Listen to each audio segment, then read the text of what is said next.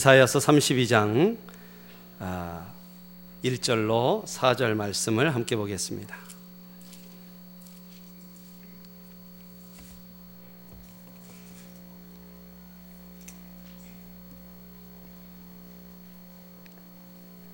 구약 성경 1004페이지입니다. 아, 이사야서 32장 1절로 4절 말씀입니다.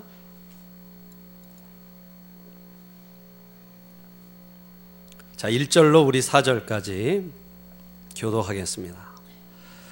보라 장차 한 왕이 공의로 통치할 것이요 방백들이 정의로 다스릴 것이며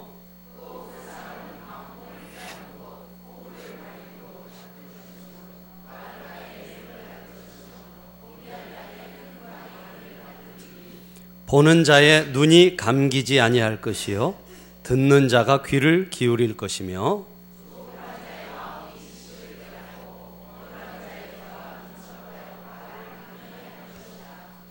아멘. 말씀의 은혜가 여러분 심령에 있기를 축복합니다. 예.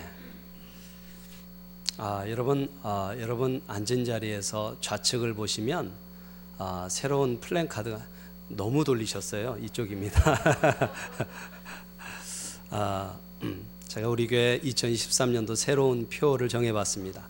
두 날개로 비상하는 건강한 찬양교회는 우리의 모토고요. 2013년도의 새 표어는 아, 보시는 아, 보시는 대로 희망을 품고 꿈을 심는 교회라는 아, 표어를 정해봤습니다. 한번 읽어볼까요? 시작. 꿈을 심는 교회. 여러분 2000, 2013년도에 우리 교회가 이런 교회 되기를 축복합니다. 네, 우리가 희망을 품고 꿈을 심는 그런 하나님의 귀한 쓰임 받는 교회 되기를 바랍니다. 예. 오늘 그래서 이 예, 표에 맞춰서요 희망에 대해서 또 꿈에 대해서 어, 이번 주와 다음 주 연이어서 우리 예, 표호에 대한 내용을 가지고 함께 말씀을 나누고자 합니다. 오늘은 함께 읽은 이사야서 32장 1절로 4절의 말씀을 가지고 희망을 품으라. 한번 따라하시죠. 희망을 품으라. 희망을 품으라. 네. 이런 제목으로 함께 잠시 말씀의 은혜를 나누기를 원합니다. 아, 2013년도 새해가 아, 열렸습니다. 아, 2013년도 새해를 연 첫 소식 중에 가장 큰 관심거리는 아, 국회의 2013년 예산안 통과였습니다. 아, 첫 주부터 돈 얘기해서 죄송합니다. 이게 굉장히 큰 관심거리였습니다. 왜냐하면 헌정사상 처음으로 해를 넘겨서 예산안을 통과시켰기 때문입니다. 네. 언론 보도에 따르면 이날 확정된 예산 규모가 총 지출 기준으로 342조 원에 이르는데 그 중에 복지 예산이 30%에 이르는 103조 원을 차지하고 있습니다. 큰 폭의 증액이 이루어진 복지 항목을 보면요. 5세 이하 무상보육과 대학 반값 등록금 지원을 위하여 각각 1조 원 이상, 월급여 130만 원 이하 근로자들의 사회보험료 지원을 위하여 2,700억 원 이상, 또 무공 참전 명예수당과 사병 봉급 인상을 위하여 각각 천억 원 안팎의 예산이 증가되었습니다. 예. 어, 비록 어, 아직도 우리나라 어, GDP 대비 복지 예산이 OECD 국가들 평균의 에, 절반 수준밖에 되지 않습니다만 아, 지금 이 세계적인 경제 위기 등을 감안할 때 이러한 이 복지 예산 확대는 분명히 아, 의미 있는 진전이라고 봐야 합니다. 여러분 미국만 하더라도 재정 절벽의 위기를 피하기 위해서 아, 오바마 대통령을 중심으로 한 민주당과 공화당이 아주 팽팽한 힘겨루기를 하고 있지 않습니까? 또 상당한 OECD 국가들이 이 재정 위기를 벗어나기 위해서 복지 예산을 줄일 수밖에 없는 처지에 있습니다. 우리나라는 어려운 여건에서도 국민의 복지를 위해서 과감한 아, 도전을 하고 있는 셈입니다. 물론 이 돈이 합당하게 제대로 잘 쓰여지기 위해서 국민들이 예, 관리 감독 감시를 잘 해야겠죠. 이 국민의 혈세가 또 제대로 사용되지 못하고 아, 불법으로 또 횡령되거나 아, 잘못 사용되지 않도록 투명하고 책임감 있게 또 기관들이 운용할 의무도 있습니다. 아, 복지 예산이 참 그래도 어, 많이 늘어서 새해 서민들이 에, 마음속에 그래도 어떤 위로를 얻고 좀 소망을 얻는 것 같은데요.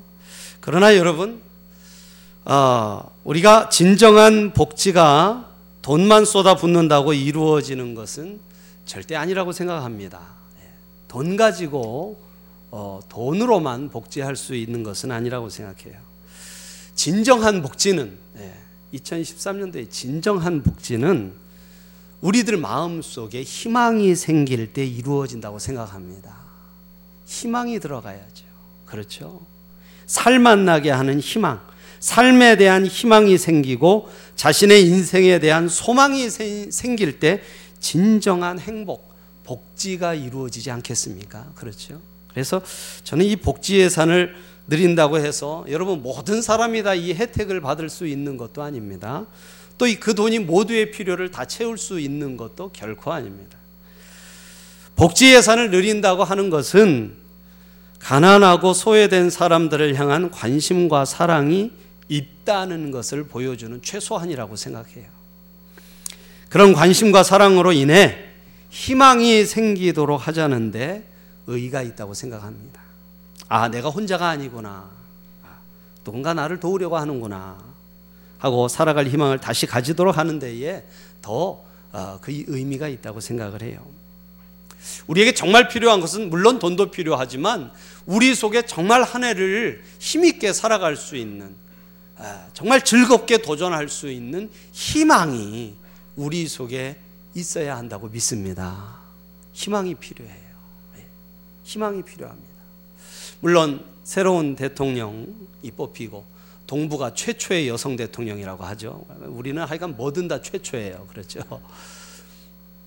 또 분위기는 굉장히 뭔가 변화될 것 같은 그런 어, 분위기에 있는 듯 하지만 사실 실질적인 모습, 모습들은 여전히 어, 많이 어둡습니다.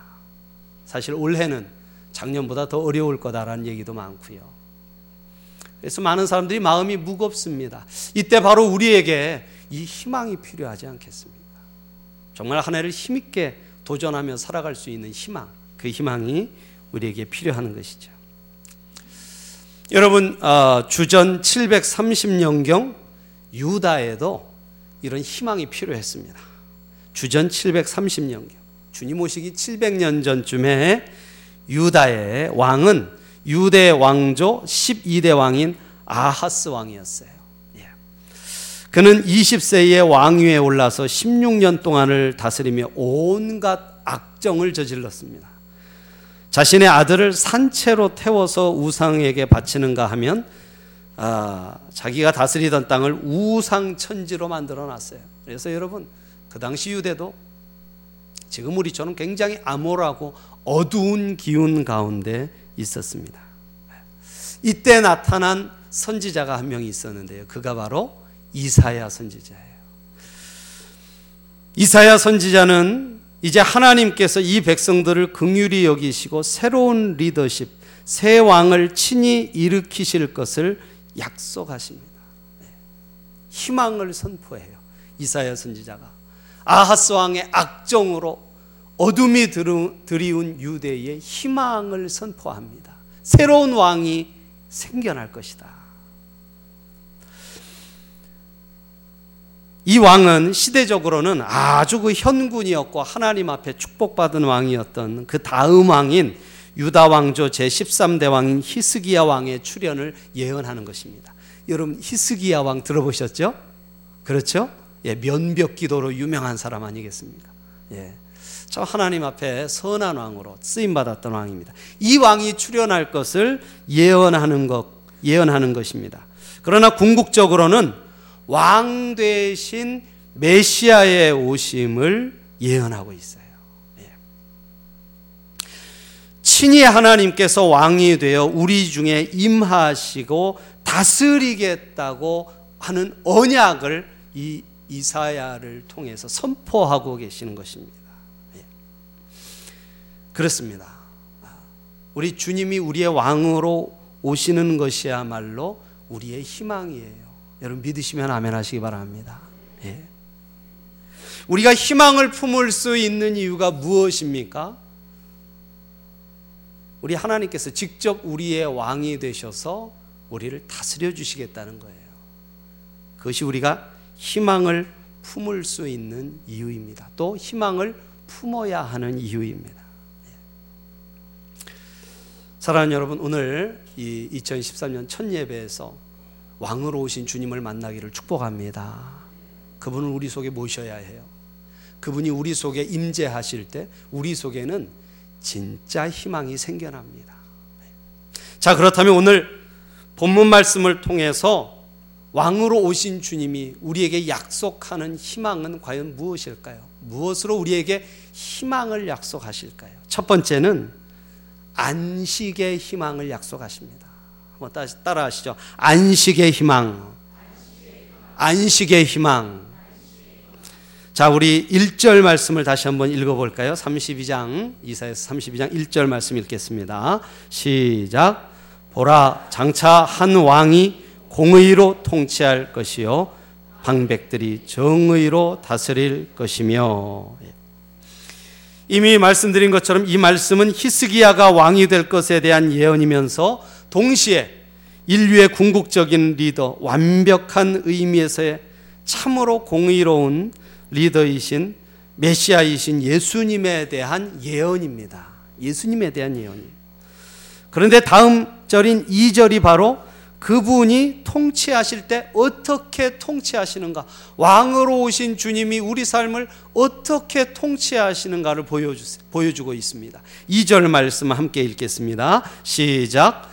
또 그 사람은 광풍을 피하는 곳, 폭우를 가리는 곳 같을 것이며 마른 땅에 냇물 같을 것이며 곤비한 땅에 큰 바위 그늘 같으리니 할렐루야 한마디로 그는 참된 안식을 주시는 주님이심을 왕이심을 우리에게 말씀하시고 계세요. 안식이라는 희망을 우리에게 약속하십니다. 네. 여러분 한 세상을 살아가는 평범한 우리 백성들이 그들의 리더에게 요구하는 것이 무엇이라고 생각하십니까? 아, 제발 좀 편히 좀 살게 해달라는 건 아니겠어요? 그렇죠? 예, 편히 좀 살게 해달라. 아, 사람으로서의 예, 아주 기본적인 모습은 갖추고 살게 해달라. 예, 그런 요구들이 반영되어서 많은 복지 예산이 책정된 것 아니겠습니까? 그런데 여기 메시아의 통치가 약속하는 바를 다시 한번 여러분 묵상해 보세요. 우선 그는 광풍과 폭우를 피하는 것이 되어 주시겠다고 말씀하십니다. 여러분 우리 인생에는 얼마나 많은 이 광풍, 미친 바람들과 폭풍우가 예고 없이 우리 곁을 스치고 지나가고 있습니까? 그렇죠. 가정의 풍파, 사업에 예기치 못한 실패, 갑작스런 발병과 사랑했던 사람들에게서 얼굴을 돌려야 하는 관계의 단절과 상처는 모두 인생의 광풍들이요, 폭우들이 아니겠습니까? 그런데 그분이 피할 곳이 되어 주시겠다는 것입니다. 그리고 그는 마른 땅의 냇물 같을 것이라고 말씀하세요. 마른 땅을 지나가는 시냇물은 그 땅을 살리는 영양이고 생명입니다. 그리고 그는 곤비한 땅에 큰 바위 그늘 같으리라고 하십니다. 여러분 사막지대에 예, 유대는 사막지대가 많잖아요. 사막지대 대낮에 비치는 태양은 살인적입니다. 그런데 사막길을 가는 행인들에게 바위 그늘은 문자 그대로 생명을 살리는 안식처인 것이죠.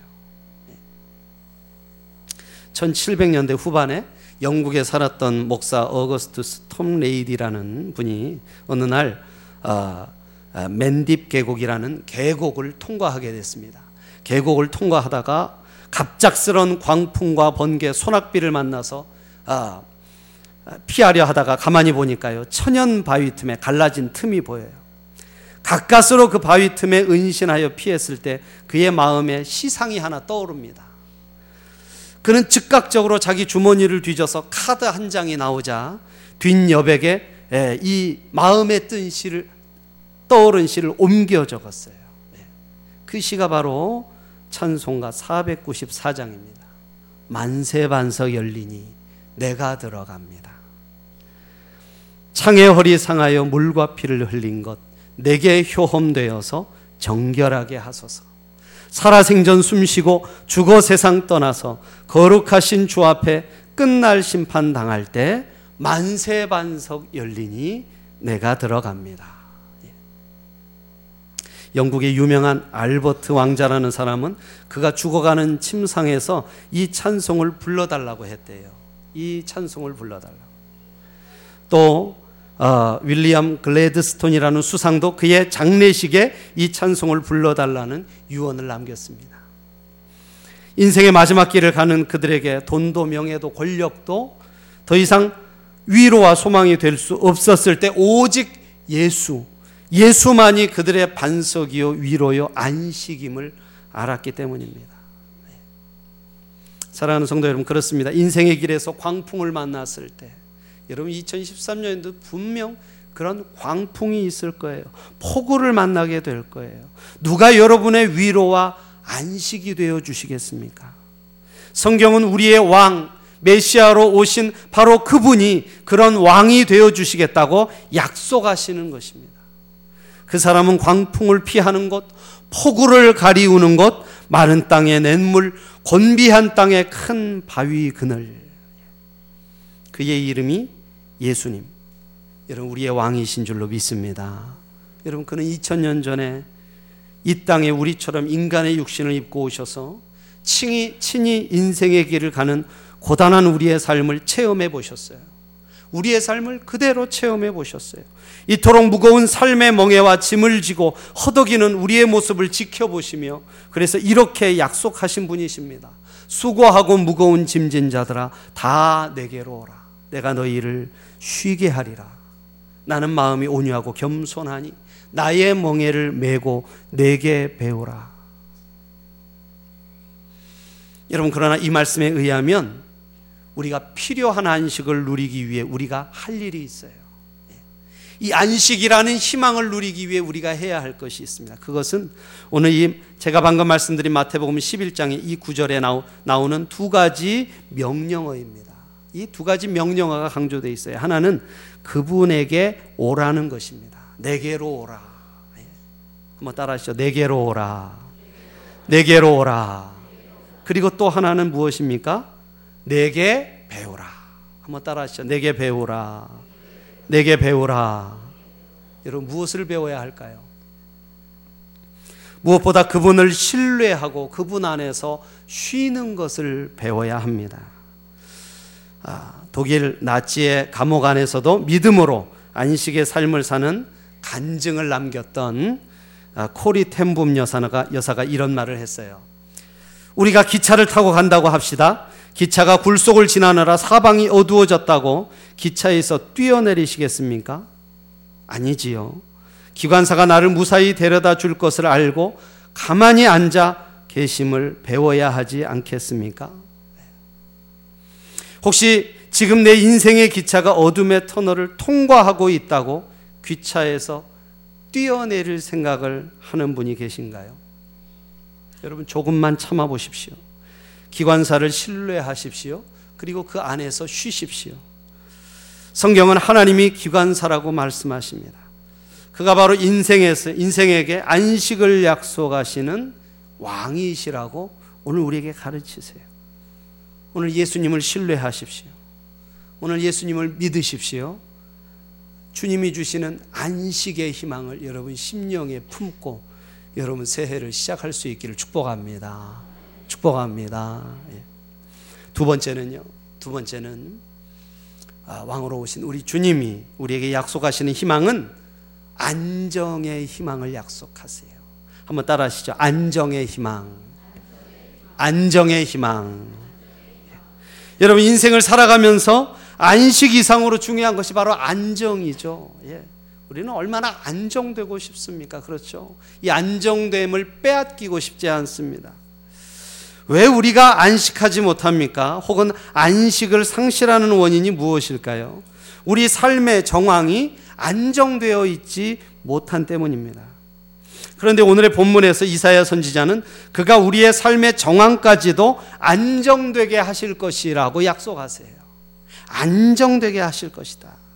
자, 여러분, 성경을 한번 지나가서 말씀을 보도록 하겠습니다. 이사야서 33장 20절로 한번 가겠습니다. 우리가 32장 봤는데요. 33장 20절로 가겠습니다. 자, 20절 말씀 함께 읽겠습니다. 20절 시작. 우리 절기의 시온성을 보라. 내 눈이 안정된 초소인 예루살렘을 보리니 그것은 옮겨지지 아니할 장막이라 그 말뚝이 영영이 뽑히지 아니할 것이요 그 줄이 하나도 끊어지지 아니할 것이며 할렐루야. 네. 여러분 그 말뚝이 영영이 뽑히지 아니할 것이요 그 줄이 하나도 끊어지지 아니할 것이라 말씀합니다. 여기서 안정된 처소 예루살렘을 말할 때 안정이란 말이 예루살렘 번역에는요 안전한 곳이라는 단어를 씁니다. 안전한 곳. 예. 안정된 예루살렘. 안전한 곳 그런 뜻이에요. 안전한 곳. 여러분 심리학자인 아, 아브라함 미스, 마슬로우라는 사람 인간의 신체적 욕구와 함께 안전의 욕구를 가장 기본적인 인간의 갈망이라고 말합니다. 그러면 어떻게 해서 인생의 안정 욕구가 보장될 수 있습니까? 그 대답은 22절에 아, 있어요. 우리가 20절 말씀 읽었는데요. 33장 22절을 보겠습니다. 22절 함께 읽습니다. 시작. 대저 여호와는 우리 재판장이시요 여호와는 우리에게 율법을 세우시니요 여호와는 우리의 왕이시니 그가 우리를 구원하실 것임이니라. 아멘. 한마디로 하나님이 우리의 왕 되셔서 우리를 다스리는 때에만 여러분 진정한 안정이 가능하다는 거예요. 돈과 직장이 안정되도록 잘 있어야만 안정되는 게 아니라 하나님께서 우리 왕이 되셔서 그 하나님께서 우리를 다스릴 때에만 진정한 안정이 온다는 거예요. 믿으시면 아멘 하시기 바랍니다. 여러분 정말로 아멘이십니까? 정말로 아멘이십니까? 예. 여러분 오늘날 여러분 대부분의 민주주의 국가들에서는요, 어, 소위 말하는 그 나라의 삼권이 예, 분립되어 있어요. 그렇죠? 예, 삼권 분립 이런 얘기 들어보셨죠? 삼권이 무엇입니까? 사법권, 입법권, 행정권 그렇죠. 이 세 가지를 우리가 삼권이라고 하는데 여러분 오늘 22절에 보면 우리 여호와 하나님은요. 이 삼권을 다 가지고 만유를 다스리는 분으로 그렇게 묘사됩니다. 예. 그는 우리의 재판장이세요. 사법권을 가지셨다는 것이죠. 또 율법을 세우시는 분입니다. 입법권을 가지셨다는 것이죠. 그리고 나아가 왕이라고 말씀하세요. 행정권을 가지셨다는 거예요. 예. 여러분, 민주주의 정부에서는 이 삼권을 어, 분립합니다. 그 이유가 무엇입니까? 예. 인간이 불안전하기 때문에 그렇죠. 인간이 불안전해서 어, 초래할 오류를 견제하고 감독하기 위해서가 아닙니까? 그러나 하나님께서 삼권 분립이 필요하지 않은 것은 그분 홀로 유일하게 완전하시고 오류가 없으신 분이기, 분이시기 때문입니다. 문제는 구원받았으나 여전히 타락한 성품에서 자유롭지 못한 인생들이 어떻게 안정적인 인생 경영을 할 수 있느냐는 것입니다. 여러분, 답은 하나예요. 여러분, 한 해를 살아봐 보셨죠? 그렇죠? 지난 한 해를. 여러분 돌아보시면 우리가 열심히 했지만 정말 성공적이었나요? 우리의 노력들이? 예? 그렇지 못했죠. 여전히 타락한 성품으로 우리 스스로가 우리 앞길을 망치는 때가 얼마나 많았습니까? 여러분 어떻게 우리의 인생을 잘 경영할 수 있을까요? 답은 하나입니다. 오류가 없으신 전능하신 하나님, 우리의 공의로우신 왕의 다스림을 받아야 한다는 거예요. 하나님의 다스림을 받아들이고 다스림을 받아야 한다는 것입니다. 여러분 그렇다면 우리가 어떻게 그분의 실제적인 다스림을 받을 수 있을까요? 역시 답은 하나입니다. 그분의 말씀에 혹은 그분이 세우신 법에 순종해야 합니다. 하나님의 말씀 앞에 순종해야 돼요. 순종은 구원의 조건은 아니지만요, 통치의 조건입니다. 예. 우리가 순종해서 구원받은 것 아니에요. 구원은 은혜로 받았습니다. 그러나 여러분, 하나님이 우리를 통치하실 수 있느냐 없느냐는 우리의 순종에 달려 있어요. 우리의 순종에. 여러분, 대한민국 법은요, 그 법을 순종하지 않는 사람을 보호할 의무가 없습니다. 그러나 우리가 법을 순종하면 우리는 또한 법에 따라 보호를 받고 안정된 삶을 살아가게 되는 것이죠. 사랑하는 여러분, 2013년 안정된 삶을 원하십니까? 그렇다면 완전하시고 실수가 없으신 하나님의 말씀에 순종할 수 있기를 축복합니다. 할렐루야. 말씀을 정리하겠습니다. 여러분, 평범한 사람들이 요구하는 평범한 행복의 조건이 무엇입니까? 안식하는 삶, 그리고 안정된 삶을 사는 거예요. 이런 안식과 안정의 삶을 유대인들은 한마디로 샬롬이라고 부르는 것입니다. 샬롬. 그렇죠? 예, 유대인들에게 이 안식과 안정이, 안정이 보장된 이 모습을 샬롬이라고 표현해요. 근데 여러분, 참 놀라운 게요. 이 샬롬과 가장 비슷한 말이 뭔지 아세요? 안녕이라는 말이래요. 안녕. 그러니까 유대인들과 우리는 참 통하는 게 있는 것 같아요. 네. 안녕하십니까? 안녕하십니까? 이 샬롬과 참 뜻이 잘 통한다는 거예요. 안식일이 되면 유대인들은 이런 영원한 안식을 갈구하며 샤바트 샬롬이라고 인사합니다. 누가 우리에게 그런 샬롬 인생을 가져다 줄 수 있습니까? 누가 우리에게 안녕한 삶을 가져다 줄 수 있습니까? 여호와 하나님이세요. 여호와 하나님이 우리 인생을 어떻게 해 주셔야가 아니라 여호와 하나님 자체가 우리에게 안식과 안정의 삶을 가져다 주는 유일한 답입니다. 그가 어떻게 그런 인생을 우리에게 가져다 줄 수 있습니까? 조건은 두 가지예요. 첫째는 우리가 그가 우리의 왕이심을 기억해야 한다는 것입니다. 둘째는 왕이신 그분의 말씀을 지키고 살아야 한다는 것입니다. 여러분 유대인들은 전통적으로 안식일이 시작되는 저녁이면 기억하라와 지켜라는 두 개의 명령을 상징하는 두 개의 촛불을 켭니다. 근데 의미가 하나는 기억하라, 하나는 지켜라. 그리고 그들이 하나님의 말씀을 따라 안식, 안식일의 계명을 지키고 살아갈 때 안식일의 왕이신 여호와 하나님께서 또한 그들의 삶을 안식과 안정으로 지켜줄 것을 기대합니다. 여러분 그렇다면요 여러분 제가 중요한 질문을 여러분에게 드릴게요. 여호와 하나님께서 당신의 왕이 되셨습니까? 아멘이 왜 이렇게 이렇게 자신 없게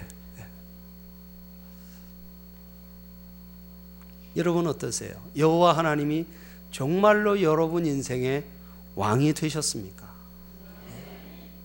여러분 새해에 가장 중요한 질문입니다.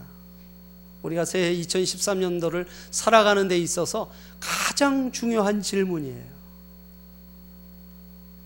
내 인생의 선택의 갈림길에서 어디로 가야 할지 몰라 고민할 때 여러분들이 좋아하고 존경하는 사람들은 여러분들이 선택할 수 있는 가능성들에 대해서 친절한 충고를 해 줄 수 있을 것입니다. 그러나 여러분 기억하세요. 실제로 여러분의 손을 잡고 당신의 손을 잡고 인생의 어두운 골짜기를 통과하도록 인도해 줄 수 있는 분은 한 분밖에 없습니다. 그분의 이름은 여호와 하나님 우리의 왕이신 우리 아버지세요. 폭풍이 치는 밤 당신의 친구들은 당신의 손을 잡고 밤을 새우며 위로해 주실 수가 위로해 주실 수가 있을 것입니다. 그러나 여러분 기억하세요. 이 폭풍을 잠잠케 하실 수 있는 분은 오직 한 분밖에 없습니다. 그분의 이름은 여호와 하나님, 우리의 왕이신 하나님이세요. 어느 날 당신이 인생을 다 살고 죽어갈 때 사랑하는 우리의 가족들은 우리의 손을 잡고 울어줄 수 있을 것이고 당신의 유언을 따라 당신과의 이별식인 장례식을 성의 있게 준비해 줄, 줄 수가 있을 것입니다. 그러나 여러분 꼭 기억하셔야 합니다. 당신의 무덤 건너편에 영원한 처소를 준비해 주실 분은 오직 한 분밖에 없습니다. 그분의 이름은 여호와 하나님, 우리의 왕이신 하나님이십니다. 여러분 다시 한번 질문을 드리겠습니다. 여호와 하나님께서 참으로 당신의 인생의 왕이 되셨습니까? 아멘. 그분을 당신의 인생의 왕으로 주님으로 받아들인 결단을 여러분 가지십시오. 예. 그리고 한 해 동안 이 왕의 자녀로, 이 왕의 백성으로 왕이 책임지고 보살피는 안식과 안정을 누리며 여러분 2013년도를 우리가 승리할 수 있기를 예수님의 이름으로 축복합니다. 축복합니다. 기도하겠습니다. 우리 이 시간 말씀 생각하면서